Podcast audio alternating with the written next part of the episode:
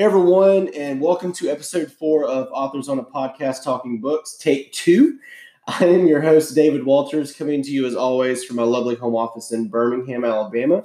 Uh, today, I'm chuffed to have the opportunity to chat with debut author Sean Adams about his upcoming novel, The Heap.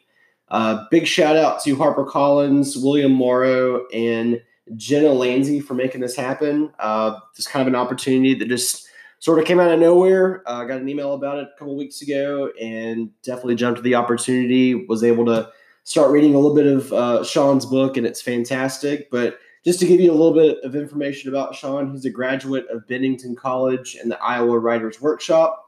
Uh, he's had some short fiction that's appeared in Electric Literature's recommended reading, the magazine of fantasy and science fiction, The Normal School Volume 1 Brooklyn, the Arkansas International, and several other places. He currently lives in Des Moines, Iowa with his wife Emma and their various pets. But without further ado, Sean Adams.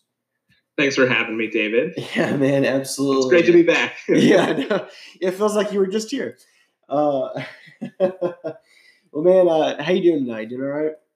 Doing great, doing great. It's uh, it's nice. It's a nice night here in Des Moines. Um, it got above uh, got above 30 degrees today, so you know that's a big win for us.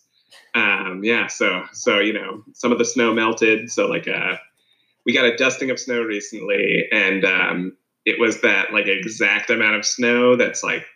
Do I have to shovel the walkway or do I not have to shovel the walkway? And so, luckily, the sun came out today and just did all of our jobs for us. So that, uh, yeah, for the lazy ones of us that didn't show the walkway. there you go. There you go. Yeah, yeah. I'm, I'm sure that's uh, I'm sure that's pretty nice. We don't obviously know a whole a whole bunch about shoveling snow down in Alabama. So, uh, you know, we had talked earlier about you know, you know, as soon as uh, we get any kind of inkling about ice on the roads, you know, we pretty much shut down. So, uh, oh, you know, they, sure. they they clear. You know, everybody clears the the WalMarts and the Winn Dixies and Publixes of the of the state of their bread and milk and eggs because apparently that that's still a thing. I, I I have never understood why milk and bread, milk sandwiches. I I don't know why those are like the two things you need. Like yeah. I would I would stock up on like French toast. It's a uh, you know what I mean, milk, eggs, and bread. It's right. Like, uh, yeah, I mean like some, you just gotta make French toast and, and wait it out. yeah, I mean like you know if it was me, I'm thinking you know like I don't know beefaroni. Like I'm like I need protein. I don't want freaking bread. like like uh you know because because because canned stuff's gonna last a lot longer. Um, yeah. Granted, I guess you know you can put your milk out in the snow and it stays cold you know, if your power goes out. So, That's but, uh, well, cool. Well, uh, we'll, we'll, you know, obviously it's great to have you on. Um, you know, obviously you're a brand new author to me, but you're going to be a brand new author to a bunch of people, uh, considering uh, this will be your debut uh, coming out in January. But just kind of first off, if you want to tell me a little bit about yourself growing up, uh, school, hobbies outside of uh, of school, uh, growing up, and then kind of tell me a little bit about how you got into writing.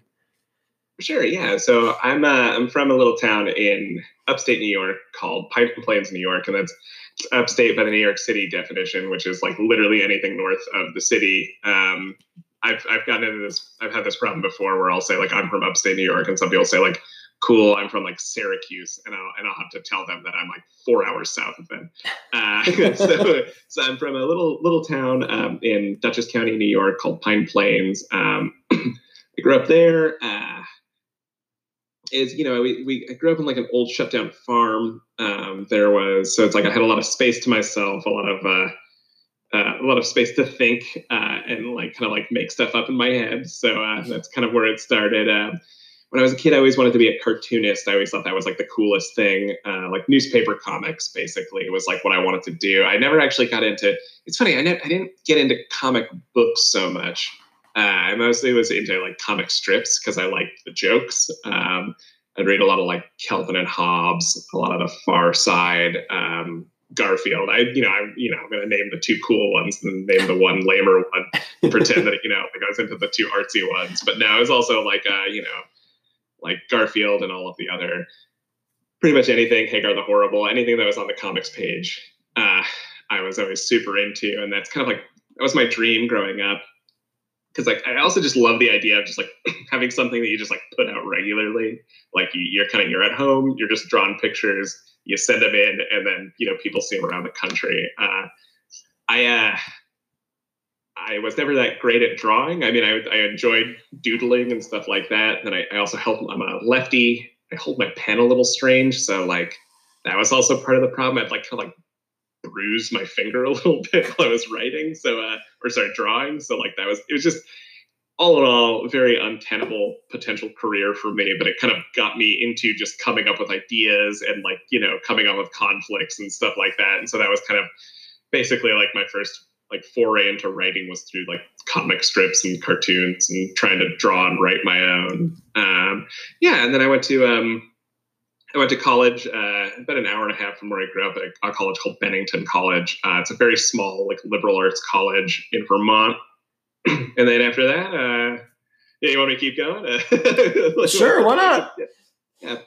So I always, uh, when I was in college, I really wanted to like kind of like be a comedian. I thought that that would be a, a really uh, that I thought it would be super fun. I always wanted to be like a sketch comedian or a stand-up comedian. I never really tried to do stand-up very much, but so I would always kind of like write comedy sketches and I do improv comedy. And so when I graduated, I moved to Chicago um, and tried to like study it like um, the IO theater, like it's like the improv, the old improv Olympic, um, basically is is what it is, and tried to kind of like study improv and like take classes and try and uh, get into that scene. But it was September 2008, and so I was there for a while, and I could never really like find a uh, good job. Uh, so it's like, or sorry, it was it was like summer of 2008, and then like you know there was like the big recession in September, and it was like really hard to find a job, and so I eventually moved back home and worked more kind of on writing at that point. And then, yeah, eventually it all fell into place. I went to grad school, worked in some writing. I worked as a copywriter. I still work as a copywriter, but uh, now I'm a copywriter who wrote a novel too. So, so it's great. There you go. Yeah. Well, cool. Well, um, so you, uh, I assume at, at this current time, you don't write full time, obviously, with this being your debut and so forth. What do you do outside of writing? So, uh, like for a job, you mean? Yeah. Or, uh, yeah. Yeah. So there's a so like I, when I was before I went to grad school, I worked for this uh, this website called Woot.com. Uh, it's like a deal a day website, kind of known for having like snarky, uh, snarky kind of weird product descriptions. Um, I then, uh, you know, so, so I was in, you know, I went to grad school. I, I worked on a lot of short stories there, and then, uh, you know, kind of like more recently, since we've ended up in Des Moines, I reached out to the people who used to, to run Woot and who now have their own site, which is like, it's called Meh, uh, M-E-H. That's a, a little joke because uh, they, they stopped, you know, they left Woot and started Meh. Um, and yeah, so uh, so I've, I've been working for them and doing like their product descriptions, and then kind of they also they have a whole other like family of sites basically, and I I do some things for a few different like you know I do uh, descriptions for you know uh, deals that might be on like on a morning show, you know, like or like things like that. So I write a lot. So like it's a nice job because it's like I get to write and I can also do it from home and I can kind of also like I have I have deadlines and not hours, so I can kind of set my own schedule. So it really is like it's like it's a perfect it's a perfect job for a writer in a lot of ways because like it's um, you know I'm constantly writing sentences. I'm constantly like thinking of the best ways to think to say things but i'm also not necessarily like i'm not necessarily stuck in front of a computer all day you know? I'd like like sitting in front of my computer all day uh, and then you know having to also then like commute home from an office and then sit back down in front of a different computer. So you know it works out really well. But yeah that's kind of that's what i do for a day job I can yeah. see. Yeah, that's because your your brain's not like completely fried from like the oh, eight yeah. hours spent in an office in a cubicle staring at a screen. and then it's like, yeah, like getting to work, getting home from work. I feel like, yeah, I feel like working from home. That's like one of those things that I've, I've like landed in this lucky position where I don't I don't have to leave the house. Um, and yeah, it's it's it's uh it's it, it's a delight. so yeah, I, I, can imagine if you know you yeah. had a forty-five minutes, an hour and a half commute back and forth to a job, you probably wouldn't write a whole lot of satire. You would probably write like a lot of like anger, like like written yeah. books, or like you know horror, or like there's like a lot of blood in this book, you know, kind of thing. Because I, I, feel like it, it's almost like a release. yeah, because you know you're you know you're going to talk about the person that you know cuts you off, you know, you know, right before your exit or something. Yeah, so yeah. Um. Well, cool. Well, uh, so tell me, so you said you you grew up wanting to write comic strips. Um, was that I guess were the writers of those strips were they kind of like a big influence on you, or did you have some writers that the comic strips got you into reading more satirical stuff when you grew up that got you into writing, or kind of who was who got you started into writing, or who influenced you to to begin your writing career? So I always thought, um, so like I, you know, part of it is like like so my, my like the Far Side and um, Calvin and Hobbes were definitely my two uh, favorite uh, comic strips, and I feel like that's definitely influenced like what I want to um, what what I like kind of like ha- like why I was interested in writing because they were always you know so strange and like so funny, uh, so creative. I feel like that's uh you know it's like it's a it's a very like you know, there's like you got your Dilberts that are in the office, you got your Garfields, you know, deal Mondays and various other things. And then I feel like, you know, meanwhile, like Calvin and Hobbes, you know, we're dealing with this like bizarre kind of like is, you know, is the tiger imagined or not? Like is uh is Calvin gonna ever stop growing? And then the far side is just, you know, totally, totally just nuts, weird comic strips that uh, you know single panel comic strips that almost like sometimes you know don't even make any sense. Uh, so that definitely kind of like got me into just like that sort of like strange sense of humor that sort of kind of strange world building. Honestly um, and this i forgot to mention this last time we were talking uh, it's like i i would also credit uh, there's a nickelodeon show growing up when i was a kid uh, called pete and pete and I think about it constantly now because I'm like, this is all like that's all I'm ever writing is like I'm writing stuff that would be a plot in a Pete and Pete episode. Uh, you know, I think about that a lot. That it's just so strange and like, you know, so over the top and weird. And I think about that constantly about like, I'm like, I should go back and watch that because I feel like it. This is like this is who I I am who I am because I watched that TV show. uh, but yeah, then kind of beyond that, like you know, you know that was when I was a kid. I think beyond that, I started, you know, I read some like some kind of, you know, like middle grade stuff when I was obviously in the middle grades. Uh, I read this book. I read a, an author named Daniel Pinkwater, who is another uh, extremely weird, kind of like fun children's writer. Uh, really loved him, and that was he was like super impactful. But then, really, the stuff that like pushed me into kind of what I was, what I uh, what I eventually wrote was this this writer uh, I read in I shouldn't say this writer. He's like one of the most famous short story writers. In college, I read uh, the, George Saunders for the first time, and I was and I uh, it, it, was just one of those things where I was like, oh wow, you know, like I can I'm allowed to do this with writing. Like it's like you read something and you're like, I didn't know this was allowed. I didn't know this would be taken seriously. and you know, and so like I'd read a lot of like we had taken a class where we talked about unreliable narrators, and I'd read a lot of like David Sedaris's short stories, and I always really loved them. But always, it always felt something like where I was like, "Wow, this is funny. He really pulls this off."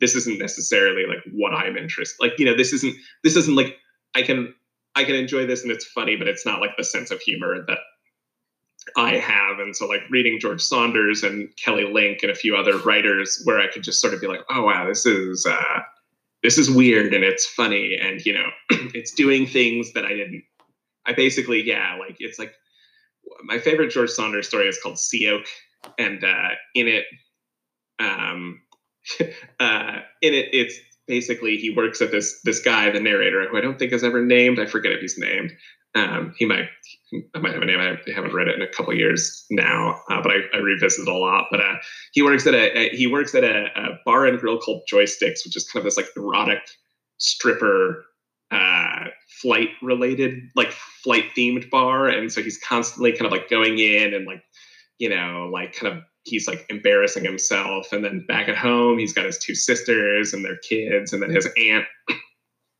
and his aunt dies and comes back as a zombie, and it's this this wild like it was just this bonkers story. And the story just never, you know, it just never stopped to ever question anything. It, you know, it just it just starts. It's like 20 pages long, and all of this stuff happens, and it just starts and it goes, and like no one in the story has ever like, you know, I mean, like when the aunt comes back as a zombie, they're shocked, but they're never like, wait, this can't be happening. This isn't real. You know, it's just like everyone just goes with everything, with how crazy everything is. And I really saw something in that writing where I was like, oh yeah, like this is what I want to do. I want to create worlds where like from the outside you're thinking this is nuts, and from but the people inside them are like are just kind of like going through their days. Yeah, it's just like the norm. Yeah, that's like that's what they're used to. yeah, and um, and, and, first off, if you guys listening are wondering why we have said the last time that we talked, we actually recorded almost an entire episode and uh, it crapped out on us. So we're, we're, we're redoing this. So, um, but like I had said last time, you know, when I first started reading uh, your your debut, um, I I honestly got uh, the books of Babel vibes. Uh, it's by Josiah Bancroft. He's written three books so far in the series. It's uh, out by Orbit Publishing, but he writes uh, in a kind of very similar style. But it's also one of those where everything that's happening, granted, it's new to the main protagonist. It feels kind of normal, but we're sitting there looking at it like there's one scene where uh, his name's Thomas Senlin. He goes up to this uh, contraption called a beer me go round. and like you're going, what? But then you start getting the description of it, and you're like, why don't we have that kind of thing? and yeah. and there's like a few things in the in the heap, like you know, you get these interlude chapters where you know the people inside of this gargant you know gargantuan building are talking about the inner workings of it, and you're kind of like, now I can kind of see why that would be good, but at the same time, these people are insane. That would never work, and yet you know they're like, oh, this has to be the way, you know, kind of thing. Yeah, yeah. Like it, you know, it, it's almost uh, oh gosh, I can't remember the character's name in the Mandalorian, but you know, the I have spoken. You know, it kind of reminds me of, of like that. Like this, this is what it's going to be. I have spoken. Now go do it. Um, and uh, but yeah, you know, and, and and I haven't read a whole lot of satire. I mean, I've you know, of course, read um, you know a little bit of Douglas Adams, and uh, I just read my first book by Tom Holt, uh, who who I heard recently was KJ Parker, the fantasy writer. I don't know if that's true or not, but I, I saw that recently. Um, and then uh, I've read a little bit of Christopher Moore, um, but you know, like I said, uh, Books of Babel was probably like my big introduction, I guess, into satire, and then reading the Heap is like it's almost like candy. Like I can't get enough of it because because because like every like every page, there's at least like one thing that if you're not really paying close attention to, like you'll miss. But like there's like there's just subtle humor just like sitting there if you're willing to to devote the time to it. So um, yeah. But um, so so let's go ahead and I guess talk a little bit about the book. So, um, sure. so the Heap comes out in January uh, from from William Morrow, which is uh, you know part of HarperCollins. Um, it is you know your your big old debut, uh, which I'm sure you're super excited about. Oh, very um, much, yeah. So, so I've, I've read about I'm about a third of the way through. Um, obviously, uh, my sickness is pretty much taking me down for the count for the better part of a week. Uh, you know, strep is never fun, but what I what I have read has been great so far. But tell tell the audience a little bit about uh, about, about the book, uh, what you know, what they can kind of expect when they crack open the pages, and then we'll kind of go yeah, from there. For sure, yeah. So like uh, the heap. Um, basically so it's it centers around this enormous building so uh, just like a plot summary you're thinking yeah sure that's fine yeah Perfect. Yeah. So it kind of like everything kind of center, centers around this enormous building. It's called uh, Los Verticales, and basically what Los Verticales is is it's like a, a city that was inside a giant skyscraper in the middle of the desert. So it's this kind of fully internal city. Everyone gets around the elevators. You know, everyone lives there. They work there. there's restaurants. There's everything. And and so, uh, but when the, but at the time that the novel opens, the uh, the all of Los Verticales has collapsed, and the giant pile of rubble left behind is called the heap. Uh, and there's only one known survivor of the collapse, and it's uh, Bernard Anders, who is a radio DJ. And the only way they know he's survived is that they haven't found him yet. But uh, he, since he's the radio DJ, uh, somehow he and his uh, equipment have survived, and so he's kind of broadcasting from some dark hole inside the heap. The actual kind of protagonist of the story is Orville. Uh, well, Orville and Lydia are kind of like the co-protagonists of the story, but Orville is um, is a dig hand on the heap, and basically he uh, he's helping kind of like move the rubble and uh, helping. He's basically digging for his brother, but like as part of this relief effort where they kind of move the rubble and like rubble and like try and reclaim it, try and find uses for it, or send it to places where they like you know turn it into art or or what have you. Um, and then Lydia is his uh, his partner on the dig.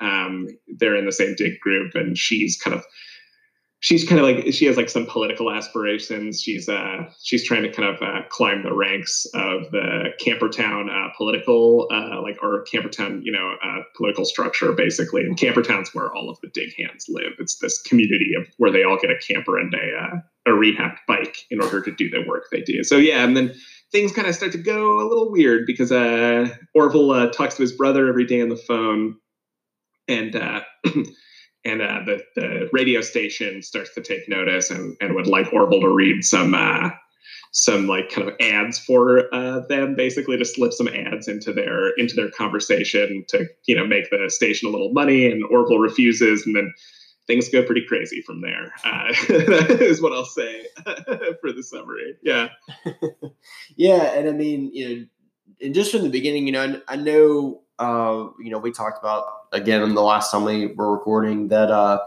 you know, a lot of times stories kind of like this are kind of taken out of like our reality, but and I feel like this one kind of is in a sense because I feel like it's so set apart from everything else uh, like like the heap itself, because uh, you know you got the heap, you got Campertown, and then like you don't, at least so far, you don't know really what else is out there. Um, yeah. Granted, you know that um, they've got listeners in other countries um, because it does, you know, obviously take place in a alternate America. Um, yeah. But um, you know, uh, your main focus obviously is the heap, and I knew I knew I was in for something special when I got to, I think it was uh, in the second chapter when they uh, landed in a condo, found a dead body, and then decided to drink their beer. yeah, yeah, no, they're. Uh, they're pretty used to uncovering dead bodies when they're working on the heap, just because uh, it's a pretty yeah, it was a pretty rough rough go in the collapse. Yeah, because like I kind of I kind of went into to reading the book without like really remembering the synopsis, and I started reading it. I'm like, man, these people just don't give a rip. And then I, I went back and read the synopsis, and I was like, they've been doing this for like days. like no wonder, like they're just like, oh, got another dead one, you know. Yeah, and yeah. like all they did was like just like tote him outside and let him like dry out in the sun. just like, what am I reading? Uh, but man, it's it's great so far. I'm I'm, I'm really enjoying it. But um, but yeah, and and I kind of you know was doing a little research, uh, and I saw that you had already gotten some like pretty great. Uh, like reviews back. I mean, you've got one from Publishers Weekly, from Kirkus Reviews, Booklist, Library Journal, and then I saw that you got a blurb from uh, from Shaun Hamill, who wrote A Cosmology of Monsters. Which I, have you read it? Yes, I did. Okay, so so it's one like I've been recently seeing a lot of like on Instagram, um, because like I'm part of that like Bookstagram world now. So oh, yeah, yeah. everybody posts pictures of every book they get. So um, but like I've heard nothing but great things about it. Um, and but I, I I'd seen that, so I figured you know it would you know he probably has a pretty big audience that would come in and and and take a peek at it too. So that's what I'm hoping. Yeah, to, I love the cosmology of or sorry, not the cosmology. It's a cosmology of monsters. I love the cosmology of monsters. It's like just read it a, a few months ago. Um, it's a it's another one of those great books where you're like, is this a, you know it's like you're like is this a book about monsters or is it a book about like a family you know? And it's the answer is both. Uh, it's, but it's a really delightful read like really a quick read a fun read but also like um, definitely like it's one of those books that like just hits that perfect kind of like midpoint between uh, like fun and substance i would say. If, if you're looking if anyone if anyone out there is looking for a good book to read.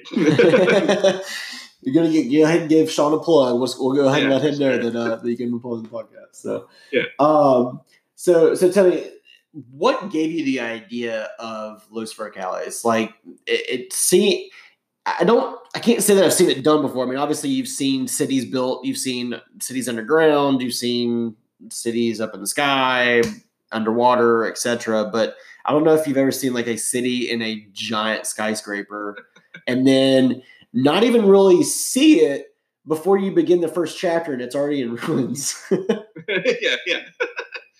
so, I mean, some of it was that I've always had this like funny idea, um, or, or the the like a lot of my writing, uh, you know, it's like, you know, it's not necessarily like based on a lot of research or based on a lot of you know like uh, I, I, shouldn't say it's not based on a lot of thought because obviously a lot of thought goes into it. But you know, like a lot of the initial idea is, uh, well, often kind of like it'll occur to me like as a joke, and then I'll think like, is this just a joke or do I have something here? Like, where's the conflict I can build into it? And so, the kind of the initial idea for the novel started as this idea of you know like a a, a radio DJ who's stuck underground uh, broadcasting uh, you know, and it, it, he's broadcasting and people are digging for him. I always just thought that was like a, such a fun idea, and I feel like I, I had about like kind of like five or six, like probably like probably more uh, like false starts of trying to write that story, and like kind of like even like maybe even going back to like my undergrad college days. I, I think like this has just like been in my head, and then it took some time to kind of try and find the right like lens to to cast it through, um, and like how to build out the story. Uh, I would say I mean, just like the idea of Los Verticales is like one of those things that's. I feel like I'm always drawn to that sort of stuff where it's like you're like you like like in my head it's both like a fantasy and a, a, a terror, you know, like we're like living in like everyone living and working in this enormous building uh, that is you know like that is a standalone city is both like there's both something fun this like idea of community you know that you're like oh like we're all here we're all in this together and then also just something like where you're like everyone would know everyone's secrets, like in a whole city, like you know, and it's just like just that idea of you know, it's like kind of like being kind of like confined in that way. It, it's both like this exciting kind of like it, like it makes me feel like warm inside at the same time as it makes me feel terrified and like like you know queasy. Right, right, yeah, I, I, I completely understand. Yeah, and the the whole like innards versus the outwards uh, people within the building. Uh, I mean, but yeah, you know, it's and it's one of those uh, books that you know, like every conversation between the main characters or you know them and the oppression or the antagonist if you want to call them that uh you know there's always like at least like a tidbit in there that you just like you have to at least smile at. Um i mean i was i was uh i was reading the bit about him talking to uh the telecommunications guy that was coming down to um, yeah. to to start the downturn of the book. I'm not going to give it away, but uh, and just like their back and forth was it was like so ridiculous, but it was so normal to them. But like you also saw Orville at the same time, like kind of like scratching his head. Like, is this guy like really not understanding where I'm coming from? Um, and you know, I, I get it kind of gives it kind of reminded me of like talking to a telemarketer, I guess. Like, you know, you, you, it's one of those like where you don't want to hang up, like you want to see like if you can get them to hang up kind of thing. Um, and I felt like that's where that conversation went. oh, for sure. Yeah. No, that was one of my favorite. Yeah. Again, not to give too much away, but that character, Charlie, um, was probably one of my favorite ones to write just because he just talks in such a weird way. Like it's fun to, it's fun. And especially because this book is like, you know, again, not to give too much away, but there's a large a large kind of theme in it theme of it is like kind of voices and uh, you know like how people speak to each other. And so it's like really fun to kind of like just create a character who you know every now and then you got to do these things in writing i feel like to just do something where you're like this is gonna this is like mostly to like like this is partially just to keep me entertained and partially to like make the book entertaining is just to create a character who just talks like a, a, a lunatic. Uh, just, just like just have fun with that yeah Right, right. So, uh, so we talked a little bit about the heap. Uh, like I said, it comes out January seventh uh, of next year, and um, definitely, you know, I know a lot of people are going to be looking forward to that one. I know Harper's uh, excited about it. That's why they reached out to me to to have you on the podcast. But um, so, tell me, so obviously, you know, we talked about your writing short stories and so forth. Kind of what's what's next for you? Do you do you still plan on writing a bunch of short stories, then maybe another novel will come down, come on down down the road, or do you want to write like a like a collection of short stories, or or like novels like now your thing? Excuse me, sorry, a little cough there. Sorry about that. Um, no, uh, uh, you know, honestly, like I've kind of like it was interesting because I, I, was always so intimidated uh, by kind of like longer stuff before I before I wrote this. I I tried to write one novel before when I was in like you know uh, before grad school even, and I tried to kind of like write something longer while I was in grad school, and I was always so it was always just like so daunting this idea because short stories like take you know like i mean they you know you can work on them for a long time but you're even just like having the, the convenience of being of saying i want to read this through um, and sitting down you know it's like i want to read this through and see how it sounds all the way through you can do that in you know even with a long short story you can do that in an hour you know and so so kind of like the, the the novel was always daunting because I'd always felt like I was like, oh man, this is going to take forever to finish. You know, like what what are you going to do? Like, how do you not go crazy in the middle of writing this like enormous thing? And uh, uh, I feel like though what I found is that it's actually kind of fun to go crazy in the middle of writing uh, this enormous thing, and I feel like it's it's this like weird. there's something almost like weirdly comforting that I've found in sitting down and knowing, you know, like I don't need to come up with something brand new. I don't need to, or not that I don't need to come up with something brand new. Obviously, new stuff happens in the book all the time, and like novels uh, should be surprising, but but you're never starting from that blank slate of, you know, like who are my, you know, uh, like who are going to be the characters in this? Who are going, like, what are they going to say? What's going to be the conflict? You're always kind of like working on the central conflict of the novel, even if it's indirectly. Um, and kind of so I found it like really comforting to actually work on longer stuff, even though I was so, again, like I said, I was just like coming into it, I thought it was just going to take forever, but it doesn't, you know, writing a 200, you know, to 200 to 300 page novel doesn't take as long, or at least not for me, it didn't take as long as writing a, uh, like 200 to 300 pages of short stories, just because like you're not stopping and starting. And, and the, like the sort of the stories I want to tell are definitely like fairly like not straightforward in the content, but straightforward in the conflict, if that makes sense. That yeah. there, you know, there's like there's something wrong that needs to be solved. It's not necessarily, you know, it's like like uh like, you know, the the the novel I mentioned before, Cosmology of Monsters, like that's gonna something like that is going to take a lot longer because it's, you know, he's building out of basically like a family saga through many generations. Whereas I'm, you know, my novels take place over or my novel takes place over the course of, you know, uh, year ish, if that. So yeah, yeah. I gotcha. So, uh, so just kind of based on that, do you do you have something in the works now? Like you you want to? Sorry, to that was not an answer to your question. like, yeah, so I'm, I'm, trying to, you know, I think I do want to keep working on novels, and I do, you know, to, to, to answer you just asked, I do have a novel in the works right now.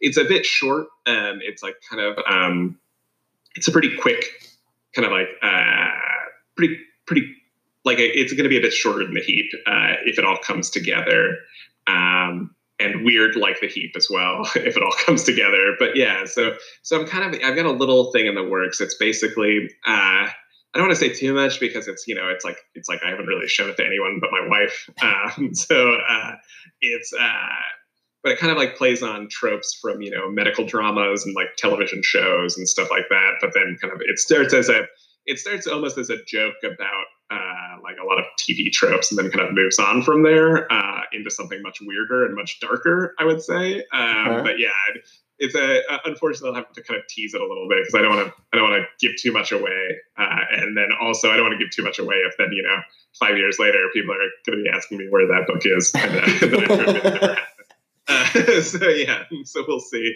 Yeah, when you know when the heap skyrockets off shelves and everybody listens to the podcast and goes, "You remember that book you talked about on that podcast that one time?" yeah, exactly. Yeah, and then I'll have to, you know. then you actually have to like go back, find it under the cobwebs, and be like, "I've got to finish this," you know. yeah, exactly. Yeah.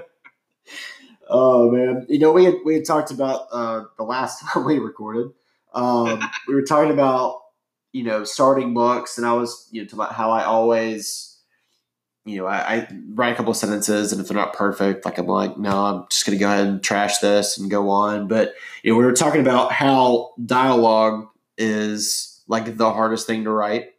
Um, You know, I was saying like, you know, we were talking about how it just kind of becomes this like word explosion, uh, and how you just have a bunch of words on the page, and you have to kind of like find, like, go through with like a fine tooth comb and like pick out the ones you wanted to use.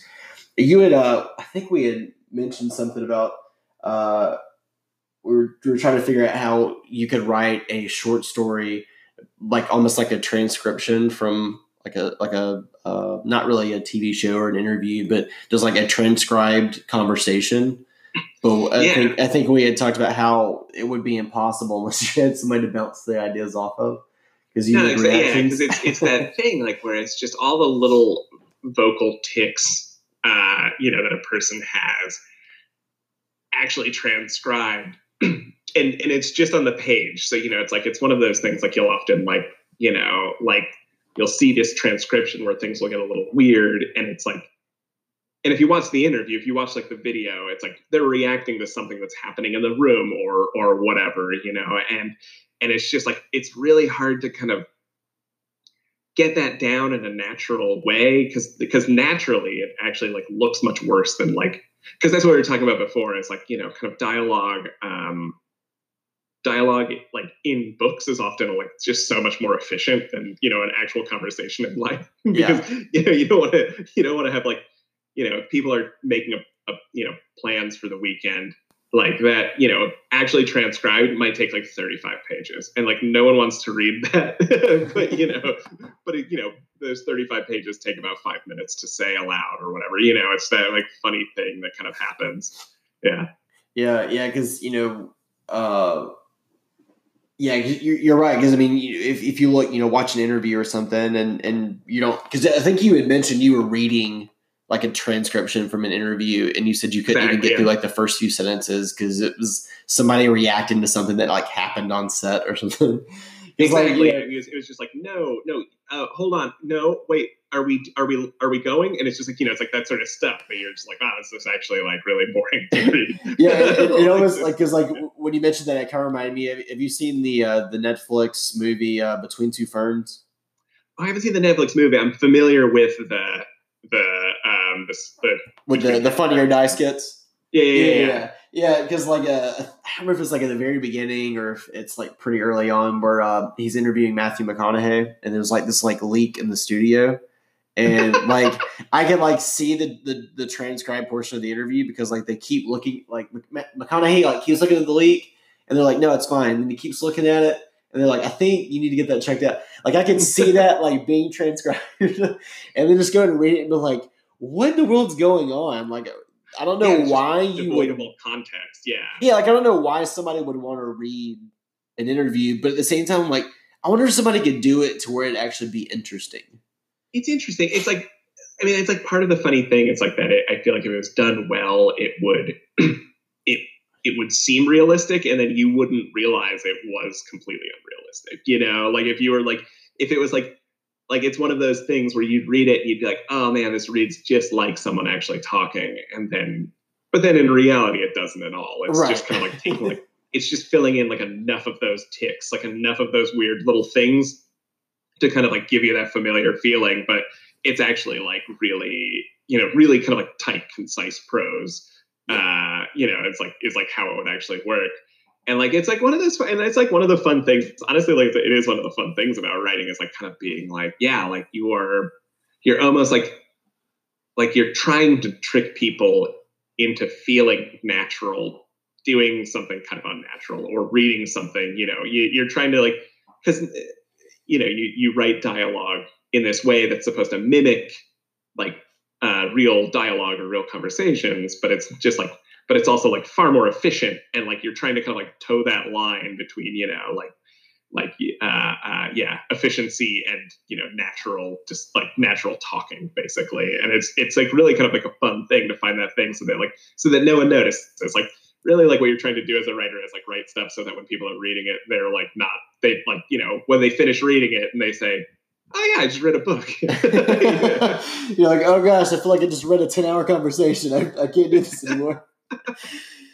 Yeah, because like I, I cause you have to find the perfect balance. Because I mean, and I don't, I don't know if you could like necessarily write like a too perfect conversation in a book because you want to make it efficient to where people not not the, that they like skim through it, but that they're not like getting caught up on you know what you and I could consider like the likes and us that we would have in our conversation during this podcast.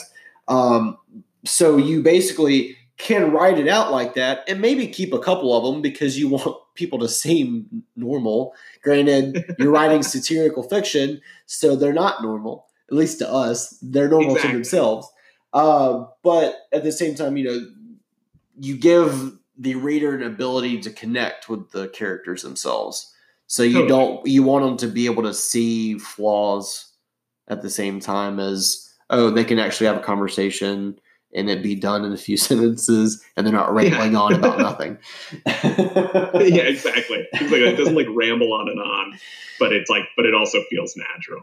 Right, right.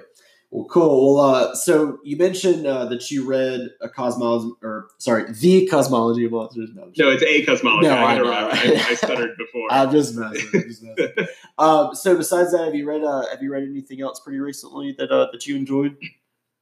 So I read this. Uh, I read this novel called *The Unpassing* by Chia Chia Lin, um, and that was like really fantastic. It's a it's a more straightforward kind of like realist uh, literary novel. Um, I really love that one. Uh, basically, it's a uh, it's a Taiwanese uh, family. Um, they've kind of uh, they've immigrated to the United States and ended up in Alaska. So it's it's this like really like kind of like stark, bleak, like but like just so beautifully written uh, novel that's that's I just absolutely loved. It's sort of like it's one of those things where it's like it's kind of like rough because like you know it's like it's like the things that they're dealing with are just like completely tragic, and yet like when I finished it, I was like, ah. like I'm gonna I'm gonna miss these people, you know. Like I'm gonna I'm gonna miss spending time and like or like you know like oh I wonder what happened to this character, uh, you know, like later on in life, and then I have to be like it's not it's not a real person, you know. um, uh, another book, uh, probably one of my favorite books of the year, is a book called The Municipalists by uh, by Seth Fried. um, it's a it's a really like wild sort of uh, uh, kind of like it's basically like sort of a sci-fi noir book. Um, it's really fun. It's like super funny. Like I feel like there's a lot of like there are a lot of like funny books, and then there are just like funny, funny, funny books. You know, where it's just like these like lines that are so funny and just like like that make you actually like they make you actually like laugh out loud when you're sitting alone and reading it, which is I feel like it's like one of those things that like you know like to just like let your guard down that much. Um, Right. So that that one's great. It's about um it's about an artificial intelligence and uh, it's like a he's sort of like he works for this like this thing called the municipal survey uh, and it's him and his, his like him and an artificial intelligence are trying to solve this crime but the artificial intelligence is like an alcoholic. Uh, he's like this totally like it's like he's it's like it's this funny like reverse of the you know kind of like traditional tropes of like he's this like incredibly buttoned up like really like by the books guy and then the the artificial intelligence is like totally off the rails and really bonkers. Um so really love that one. Those are probably that was probably one of my favorite books of the year like that and the unpassing were two that i that i absolutely couldn't just like like kind of like it's not that i couldn't put them down it was almost like when i put them down i missed them you know? It's like you you put it down on your you know bedside table and walked out, and you kind of did one of those like where you stepped back and kind of looked at it. yeah and it's almost that thing where it's like you're like oh i really want to finish this because i'm like having such a good time reading but you're also like you find yourself like kind of like slowing down a little bit because you're like i don't really want to like you know it's like this is like just like a fun it's like a fun world to live in yeah, uh, for a while you know or this is just like sort of this intriguing thing it's just like sort of like yeah there's a warmth there yeah yeah. It's, sure. it's something something that needs to be savored. exactly Yeah, yeah. No, I I know that all too well. Though uh, I, I can tell you one thing. I, I definitely. I definitely don't use my time wisely to savor novels anymore, man. I, I try to blow through them as many as I can, just because, like, dude, like requests they just like pile up for this Oh, blog, and sure. And so like I, I actually just uh just brought on two new bloggers on my blog. So I think I've got oh nice I've got six now total. And uh I had I had two two years ago. so so uh I mean it's it's it's given me the opportunity to kind of keep that branch out into other genres, but you know, I still have to come back to my to my mainstays. But yeah, man, trying to trying to savor novels, uh, at least if you're trying to be a, ki- kind of a completionist, this this is impossible. Uh, yeah But you know, we you know we had touched on earlier about you know if you could, you you would be a full time writer and you could use you know your forty hours a week reading and then the other writing. uh, yeah, I, I, I could totally take that on, but yeah, it would just literally be to be like, all right, where are all these series that I need to complete that I haven't done yet? and because uh, man, I, you know, and I was telling you again about the book community being a big thing, but gosh, man, if you tell them there's like a series that's like hugely popular and you haven't read it, I would probably keep it to yourself. Uh, I got kind of I got kind of uh, like bullied into reading the first Law trilogy by Joe Abercrombie. It's like a huge fantasy uh, series. Yeah. It's it's fantastic. Don't get me wrong, but like it's what one of those that like you can't say you read fantasy if you haven't read this kind of thing. So totally, yeah. Um, but yeah. yeah, it's like one of those things where like, all right, well now I know I'm going to enjoy it, but it's going to be a very short lived thing because I have all these other books I have to get to. um, but yeah, so well, cool, man. Well, uh, well, again, I, I, appreciate you being here. I know it was uh, was a little longer than we originally oh, no, had scheduled it for, but uh, but it's been a, a, fantastic chat. It's been great getting to know you. Uh, the heap so far has, has been great, and and I hope uh, you know some more in our audience uh, decide to give it a go. Like I said, guys, Heap comes out January seventh of twenty twenty. Um, it's uh, it's not a huge not a huge book, so it's not a big undertaking. But um, you know, you're definitely yeah, no, you can read it pretty fast. So you know, yeah, yeah, and I mean, yeah. it's got really short chapters. Um, and I mean, I think the humor enough is, is going to be a, a, big thing for a lot of people that that'll read it. And uh, you know, like I said, it, it's got some great characters in it, and it's definitely super original. It's it's unlike anything I've read before. Um, but but Sean, you know, I look forward to to other things that you got going on, and uh, again, I, I, just appreciate you coming on, taking the time out of your day to to chat with me on the podcast, and uh, we're looking forward to uh, to what comes next. Oh, of course, thank you. Thank you so much for having me, David. Yeah. I really appreciate you know getting a chance to chat a bit. Yeah, absolutely, and uh, and and good luck with the uh, with the release in January. Thank you so much. Hi, man. Have a good one. too.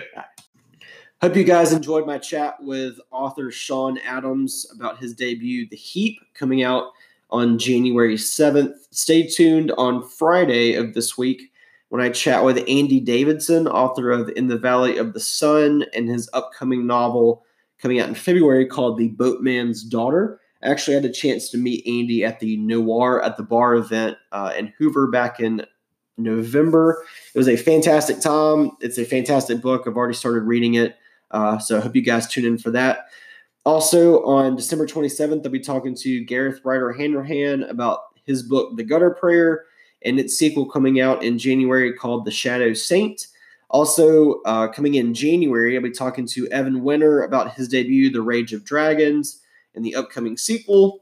I'll also be talking to the Chalk Man, The Hiding Place, and the new The Other People author CJ Tudor on January 10th. Uh, so hope you guys will continue coming in and enjoying these episodes and look forward to giving you guys some fantastic stuff.